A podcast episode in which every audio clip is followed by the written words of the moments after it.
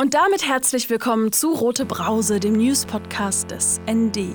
Ich freue mich, dass ihr euch auch heute wieder entschieden habt, den Kronkorken springen zu lassen. Diese Woche war der Internationale Feministische Kampftag. In Berlin protestierten viele tausende Menschen gegen Faschismus, Kapitalismus, das Patriarchat und die weiße Vorherrschaft. Dazu erfahrt ihr aber mehr im Mittelteil dieser Roten Brause-Folge. Außerdem geht es noch um den Artenschutz in Brandenburg, die Nichträumung der Riga 94 und den Gesetzesentwurf für mehr Menschen mit Migrationsgeschichte im öffentlichen Dienst in Berlin. Mein Name ist Marie Hecht, es ist Freitagnachmittag und das sind die Meldungen. Artenschutz. Landwirtinnen und Naturschützerinnen in Brandenburg unterzeichneten am Mittwoch eine Erklärung, die gemeinsame Positionen beim Schutz von Insekten, Gewässern und Vögeln enthält. Sie einigten sich unter anderem darauf, dass in Natur- und Vogelschutzgebieten keine Pflanzenschutzmittel und kein Phosphordünger eingesetzt werden dürfen. Außerdem soll entlang von Gewässern ein 5 Meter breiter Randstreifen naturbelassen, also frei von der Behandlung mit Chemie bleiben. Bäuerinnen, die aufgrund dieser Restriktionen wirtschaftliche Verluste erleiden, sollen von der öffentlichen Hand entschädigt werden. Die Kosten seien bisher unklar, hieß es aus der Linksfraktion. EU-Gelder seien einzusetzen. Auch die Lichtverschmutzung in Siedlungsgebieten wurde thematisiert. Menschenfeindliche Gewalttaten. Die Beratungsstelle Reach Out dokumentierte im vergangenen Jahr 357 rechte, rassistische, antisemitische und LGBTIQ-feindliche Gewalttaten in Berlin. Damit verzeichnet die Beratungsstelle letztes Jahr 16 mehr Gewalttaten als noch im Jahr 2019. Die Projektleiterin der Beratungsstelle Sabine Sayeb betonte, dass es besorgniserregend sei, wie hoch die Zahlen sind, obwohl im vergangenen Jahr sichtbar weniger Menschen in der Stadt unterwegs waren, ausgehen konnten und die öffentlichen Verkehrsmittel weniger genutzt wurden. Für sie deutet das darauf hin, dass die Aggressivität und die Enttabuisierung bezüglich der Gewalt auf ausgegrenzte und diskriminierte Bevölkerungsgruppen weiter zunehme. Welche Rolle die Demonstrationen gegen die Corona-Maßnahmen in Hinblick auf die erhöhten Gewalttaten in Berlin gespielt haben, ist unsicher. Reach Out erfasste allerdings allein im letzten August 55 Angriffe, teilweise auch im Umfeld der Versammlungen. Die aufgeheizte und aggressive Stimmung bei diesen Demonstrationen könne, laut Beratungsstelle, auch über die Demos hinausgewirkt haben. Die Tatorte rechter und rassistischer Gewalt und weitere Infos hat Berlin-Ressortredakteurin Ulrike Wagener auf dasnd.de zusammengefasst. Den Link findet ihr wie immer in den Show Notes. Immobilienmarkt. In für MieterInnen wichtigen Bereichen verzeichnet der am Dienstag veröffentlichte Immobilienmarktbericht 2020 erstmals seit langem Rückgänge bei Preisen oder Verkäufen. Die mittleren Kaufpreise für Wohn- und Geschäftshäuser im Bestand sind demnach im Vergleich zu 2019 um 9% gefallen. Die Kaufpreise sanken nun nach Jahren massiven Anstiegs erstmals wieder, und zwar unter das Niveau von 2018. Der Berliner Mieterverein freute sich darüber, dass der Druck auf die Mietpreise so zumindest etwas gesunken sei und sieht die Rückgänge der Kaufpreise auch als eine Auswirkung des Mietendeckels. Riga 94 der für diesen Donnerstag und Freitag geplante Polizeieinsatz in dem linksradikalen Hausprojekt Riga 94 in Friedrichshain im Rahmen einer Brandschutzbegehung durch den Eigentümer wurde vorerst verschoben. Da die bezirkliche Bauaufsicht bei ihrer Brandschutzinspektion am Dienstag keine Hinweise die eine besondere Eilbedürftigkeit begründen, gefunden hatte, hat das Bezirksamt den Eigentümer um einen neuen Termin zur Begehung gebeten. Diese solle entsprechend des Senatsbeschlusses nun nicht mehr, wie ursprünglich vom Eigentümer geplant, alle Wohnungen in dem teilbesetzten Haus, sondern nur noch bestimmte Wohnungen mit vermuteten Mängeln umfassen. Zusätzlich hob die Polizei das vergangene Woche erlassene Versammlungsverbot rund um die Riga 94 auf. Wie ein Sprecher der Senatsinnenverwaltung ND bestätigte, kostete der nicht zustande gekommene Polizeieinsatz mehrere hunderttausend Euro. Öffentlicher Dienst.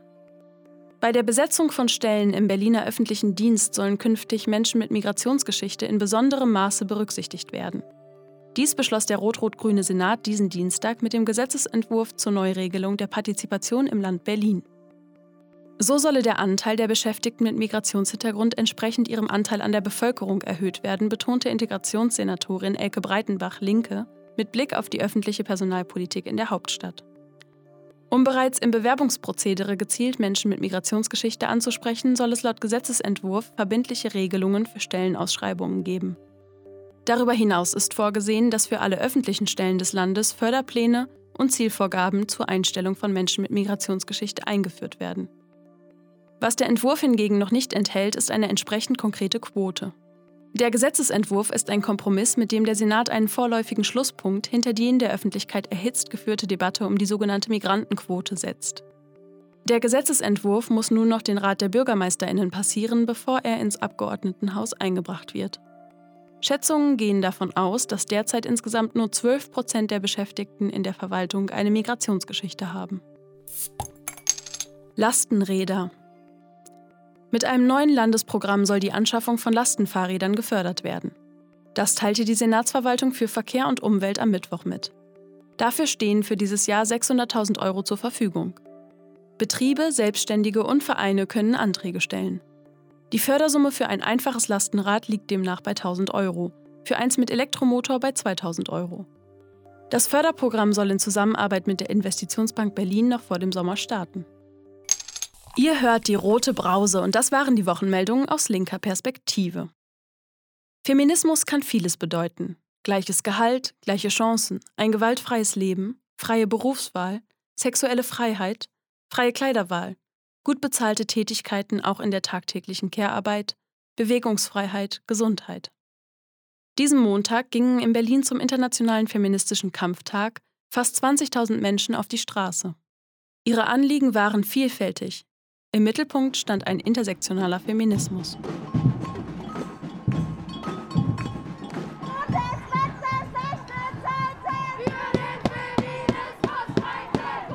Gutes Wetter, schlechte Zeiten für den Feminismus streiten, beschreibt die Demonstration zum Internationalen Feministischen Kampftag diesen Montag in Berlin ganz gut.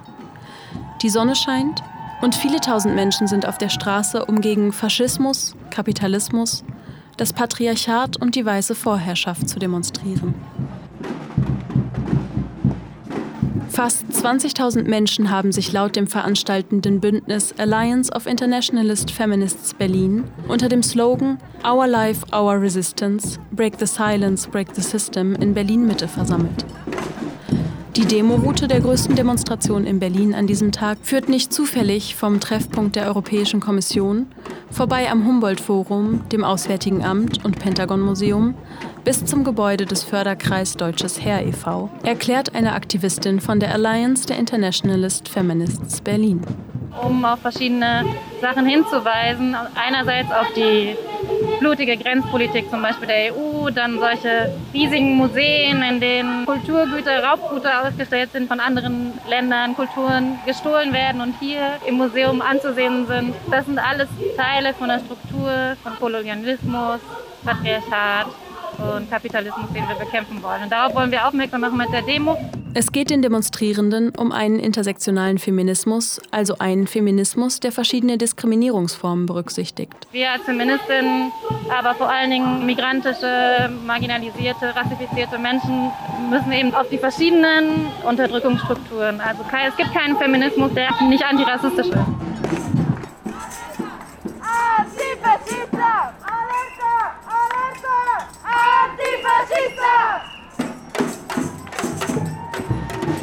Es geht auch darum, Solidarität mit den Kämpfen von Frauen, nicht-binären Trans- und Interpersonen weltweit zu zeigen. An dem Ende dieser patriarchalen Gewalt können wir entgegentreten, wenn wir unsere Kämpfe vereinen und uns selbst und anderen Frauen und die Gesellschaft gegen den Femizid verteidigen.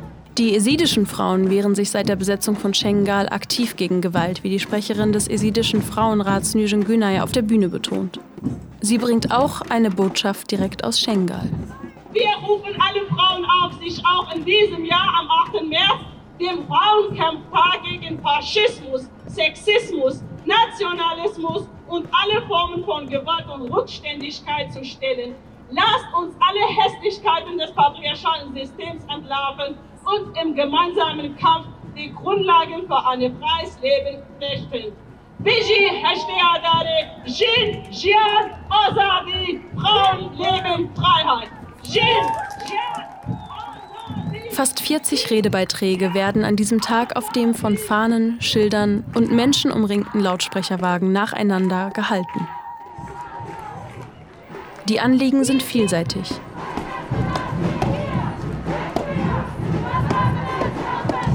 Wie auch die zahlreichen bunten Schilder in der Masse der Demonstrierenden veranschaulichen.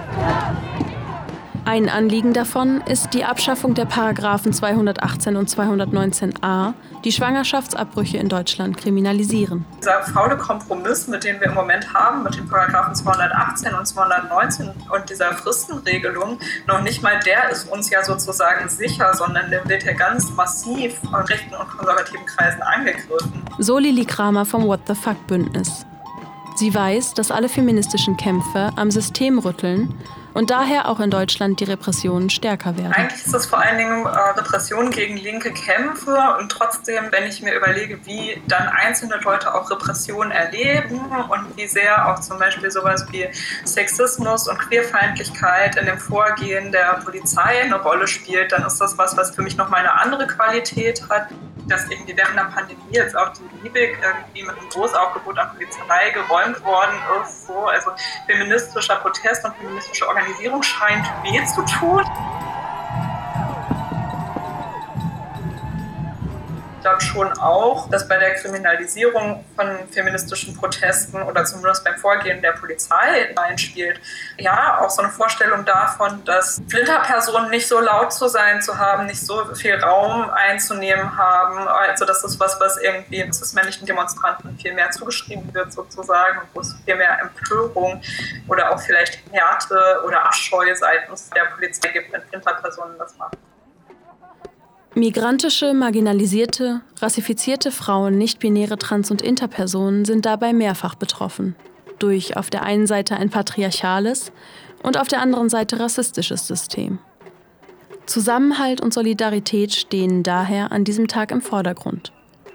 Und so gibt es dieses Jahr im Gegensatz zu den Vorjahren nur eine einzige große Demonstration in Berlin, die viele feministische Kämpfe vereint und auf die Zukunft eines intersektionalen Feminismus setzt.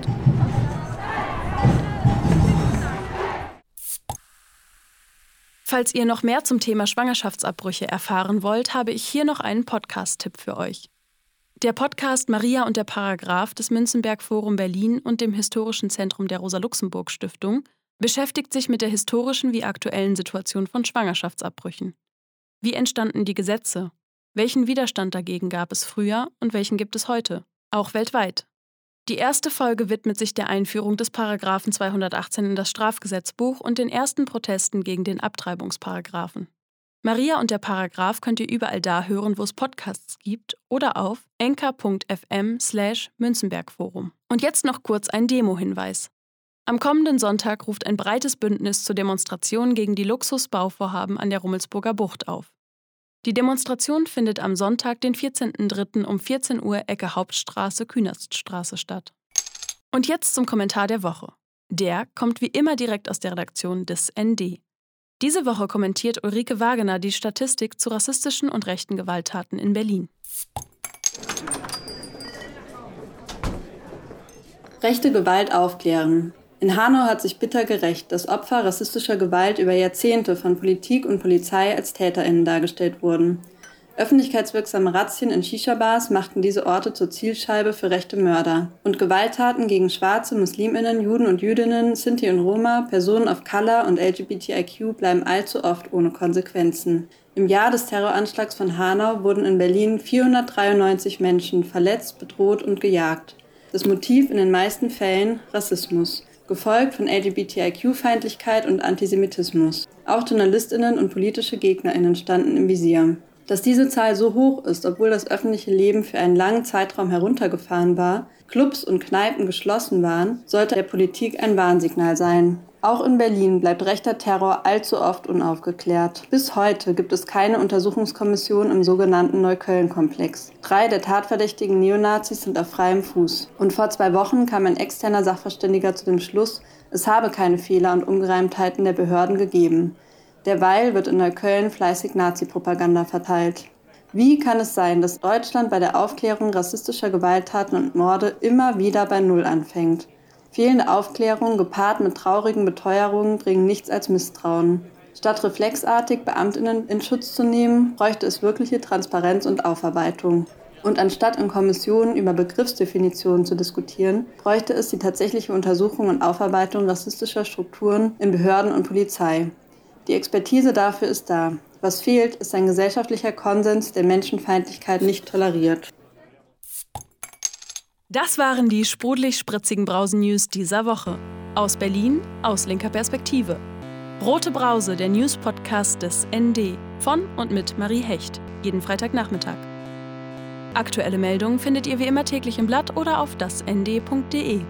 Alle Folgen vom Rote Brause Podcast findet ihr überall da, wo es Podcasts gibt und unter dasnd.de/slash rotebrause. Und nicht vergessen, abonnieren, informieren, weitersagen. Folgt der Roten Brause auf Spotify oder abonniert sie im Apple Podcast. Ich mache jetzt Feierabend. Prost!